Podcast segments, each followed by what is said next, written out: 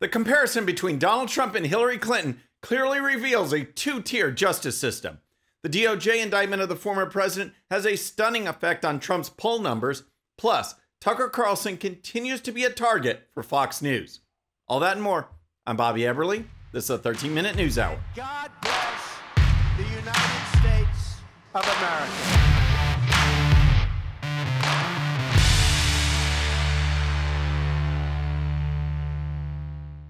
Okay, friends, welcome to the show. Happy Monday. Hope you had a great weekend.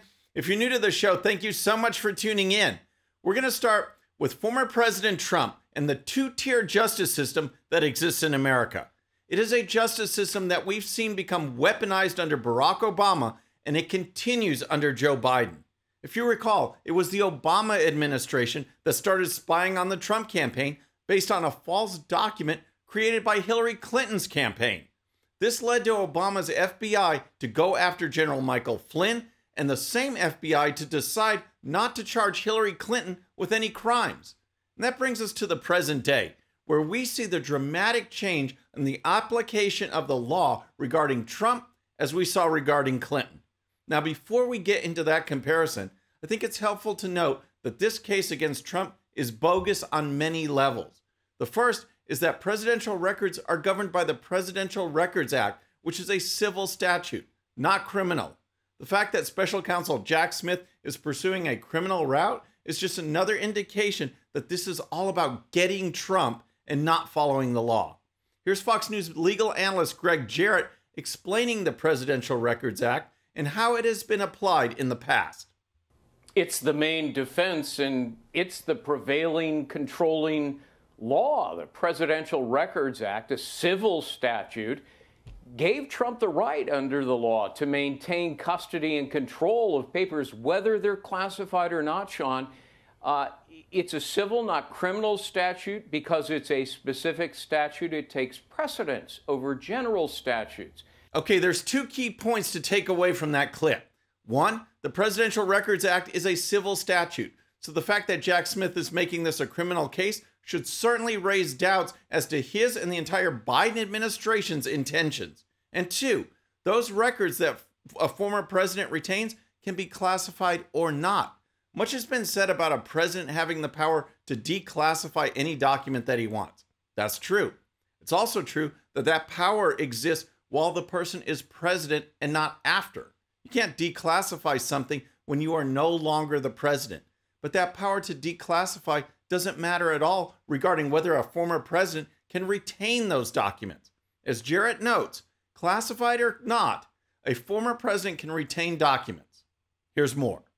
And indeed, for more than a decade, the Department of Justice agreed with that. It became their own established standard. They even argued it in federal court in the Bill Clinton case, stating emphatically that Clinton was entitled to keep whatever he wanted after leaving office, whether it was classified or not. So that's Trump's main defense. And the judge in the case endorsed it. The judge ruled the National Archives doesn't have authority to decide presidential records and that seizing them from a former president is unfounded and contrary to the law.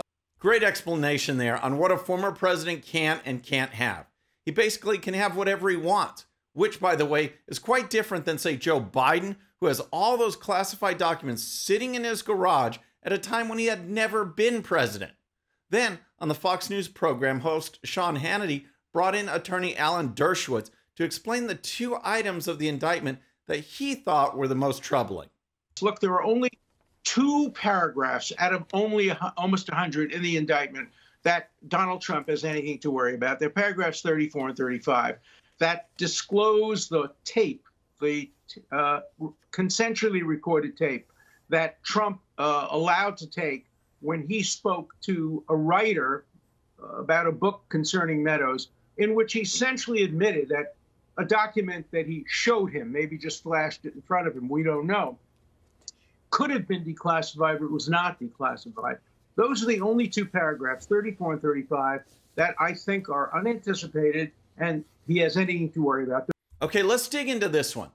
Dershowitz is saying that of all the items in the indictment, the ones talking about Trump knowingly and willfully showing classified materials to people without security clearance is problematic.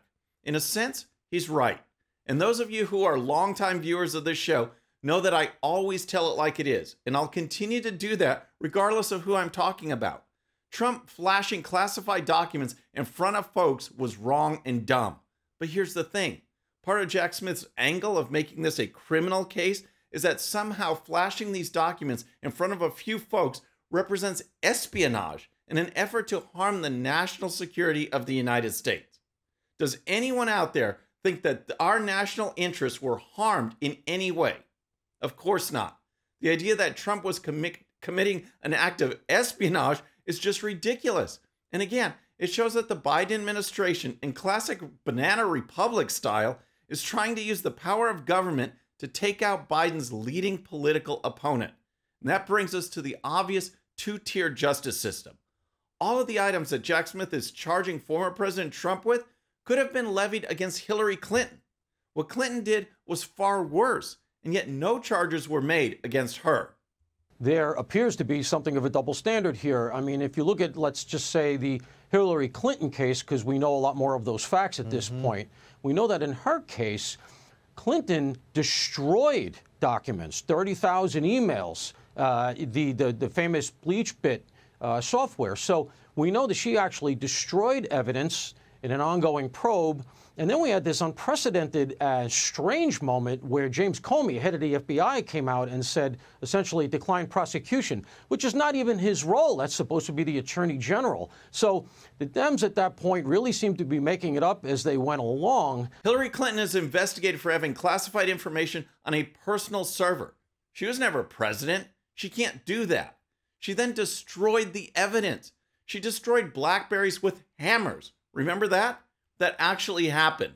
And then to circle back to Jack Smith Smith's espionage angle, experts say that it was almost within a certainty that Hillary Clinton's server was hacked by the Chinese and other governments, thus actually hurting the national security of the United States. And no charges were brought against her. This is our two tier justice system, and it's playing out in front of the American people. We need to either root out this leftist deep state or it will destroy the country. All right, next let's talk about the fallout for Trump in the eyes of the voters. But first, if you're new to the show or haven't subscribed yet, regardless of platform, just search out my name, hit that subscribe button, make sure notifications are turned on. That way you can follow the show and help us grow. Okay, so now that the Trump indictment has been issued, the next question that should be on people's minds from a political perspective is how does this indictment affect voters or overall support for Trump, who is not only a former president, but he's running for president again? He's the lead, he's leading in the polls not only among the Republican field, but also against Joe Biden. What effect does this indictment have on the race for president? Well, a number of news outlets have been out in the field gathering information, and the results are stunning. Here's CBS News. Start with Republican primary voters because we're in the heat of this campaign. They say it does not matter. They expressly say that this will not change their views. And maybe that doesn't surprise. They've been with Donald Trump for years. So 61% of Republican primary voters said the indictment will not change their minds, with another 14% saying it does change their minds, but for the better. Only 7% said it changes their minds for the worse. Here's more what's interesting is the why. When you ask if they're more concerned that this is politically motivated or if there's a national security risk, they come down heavily on the politically motivated side. At 76% of them saying that. And, you know, what's interesting about this is you juxtapose that against the broader public, who is much more split. And in many cases, the public says it, these aren't mutually exclusive. It can be in part both. But the Republican primary voter, Donald Trump is still on top, and this hasn't changed anything. So that's CBS News. Over at ABC News, they must be scratching their heads at their newest polling data, which show that Trump is actually more popular now than he was last month. There's some new polling out this morning on former President Trump's favorability with voters, and this poll was conducted after the indictment was announced, and it appears to show some good news for Trump. That's right. When you look at this latest ABC News Ipsos poll, what we find is that the number of Americans who view Trump favorably has gone up, while the number of Americans who view him unfavorably has gone down. So interesting. That's a six point swing in one month toward a more favorable view of Trump. Six points. And that's among all voters, not just GOP primary voters. Also of note from the CBS poll shown earlier is that Trump also rose in polling over his rivals in the GOP presidential nomination. The CBS poll has Trump at 61%, followed by DeSantis at 23%. Senator Tim Scott and former Vice President Mike Pence each at 4%, and former UN Ambassador and South Carolina Governor Nikki Haley at 3%. So, the Democrats were trying to bring down Trump in the eyes of the voters with this indictment. It is definitely not working. Okay, next let's talk about Tucker Carlson, who has not lost any momentum since being unceremoniously removed from the Fox News primetime lineup. It's important to remember that Carlson was taken off the air, but Fox is still trying to hold Carlson to his contract, which means he can't do other programs until his contract expires, which from reports is near or right after the 2024 elections. Well, that hasn't stopped Carlson. His latest venture has been on Twitter, where he has now posted two shows, the first running around 10 minutes long and the second coming in around 12 minutes. The first show has been viewed over 114 million times. The second show, which was posted on Thursday, has been viewed over 54 million times. Those kind of results are not sitting well with the executives at Fox News at all. Tucker Carlson dropped a second episode of his new Twitter show, this despite facing legal threats from Fox News over claims that the former host violated his contract by launching his new show. In the second episode, he gave a monologue about social taboos and how things are defined in the United States. Now, according to Axios, following the release of Carlson's second Twitter video, Fox News sent a cease and desist letter to the conservative talk show host claiming the Twitter broadcast violate Carlson's current contract. Axios reports that Fox continues to pay Carlson and thus wants him off the air until that contract expires. Carlson has responded by saying his Twitter posts represent an exercise of the First Amendment and says that Fox News has committed material breaches of his contract. As far as the show is concerned, Axios reports that even though the first two installments were straight to camera monologues, Carlson will iterate with, quote, longer, more varied episodes and the addition of guests. Episode 3 is scheduled for release on Tuesday, and it will cover Carlson's response to the Trump indictment. The fact is that Fox News messed up and removed their single biggest show of their entire lineup. Now they are scrambling to fill that void. And in the meantime, just like Bud Light and Target, consumers are moving away from products, in this case, a news network, that doesn't align with their values or gives them what they want. There are many choices in news, and Fox News is now being hit with the reality stick. Friends, that's our show for today. I hope you enjoyed it. And remember, today's show's one sheet is available to Patreon supporters using the link in the description. The one sheet gives you the links to all the videos and stories used on today's show so you can dive even deeper into each issue. And with that, our next show will be Wednesday evening at the usual time. Until then, I'm Bobby Eberle. This is a 13 minute news hour.